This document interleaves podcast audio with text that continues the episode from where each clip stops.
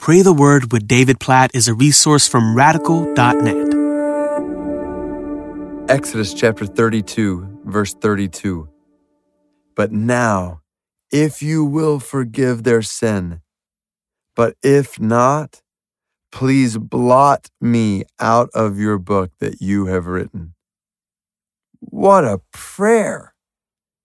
So this is this is Moses praying after the beginning of this chapter. God's people are worshiping an idol. They've constructed a golden calf. They're bowing down and worshiping it and indulging in all kinds of immorality flowing from their idolatry, which is usually the way it works, always the way it works, really.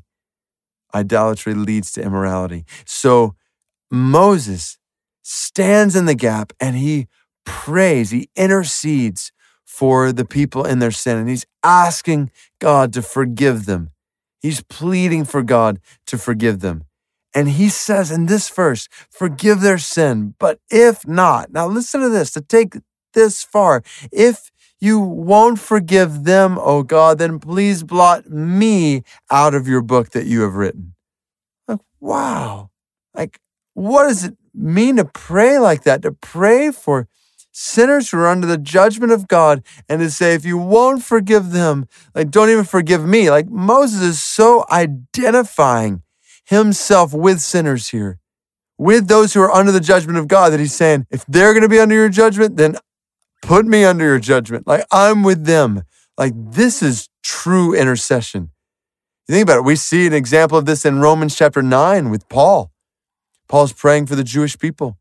And he's saying, I would throw myself into the fire so that they could be saved. Like, I'd go to hell, basically, for them to experience salvation. Like, that, that's a whole level of compassion and intercession that I think is pretty unfamiliar. It's pretty unfamiliar to me, like, to say, to look at people who right now are lost and to say, God, if, if you won't save them, then don't save me.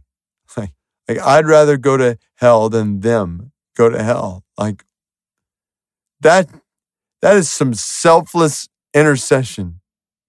It's offering yourself in the place of sinners. Really, the ultimate example of this we know is Jesus in the gospel. This is what he has done.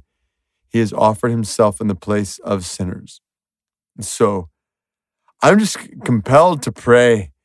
Like, I was to pray like this for sinners around us who are under your judgment, to pray for their salvation and to put ourselves in their place, to be willing to endure judgment so that they might be saved.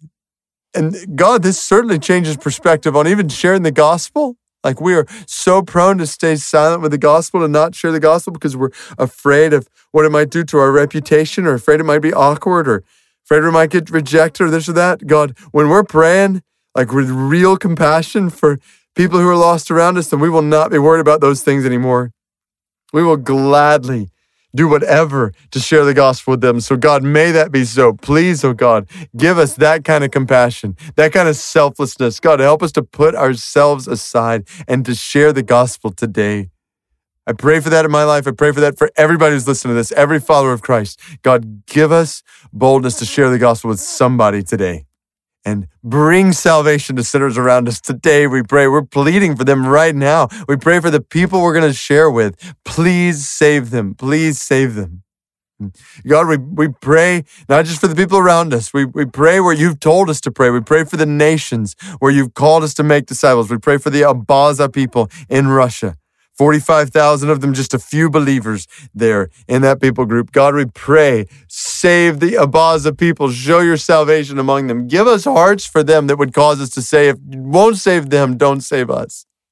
Teach us to pray like that for unreached people in the world.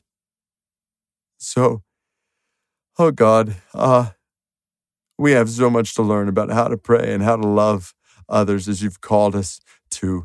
So, teach us to pray and teach us to love as Jesus loves and as Jesus has taught us to pray. In his name we pray. Amen.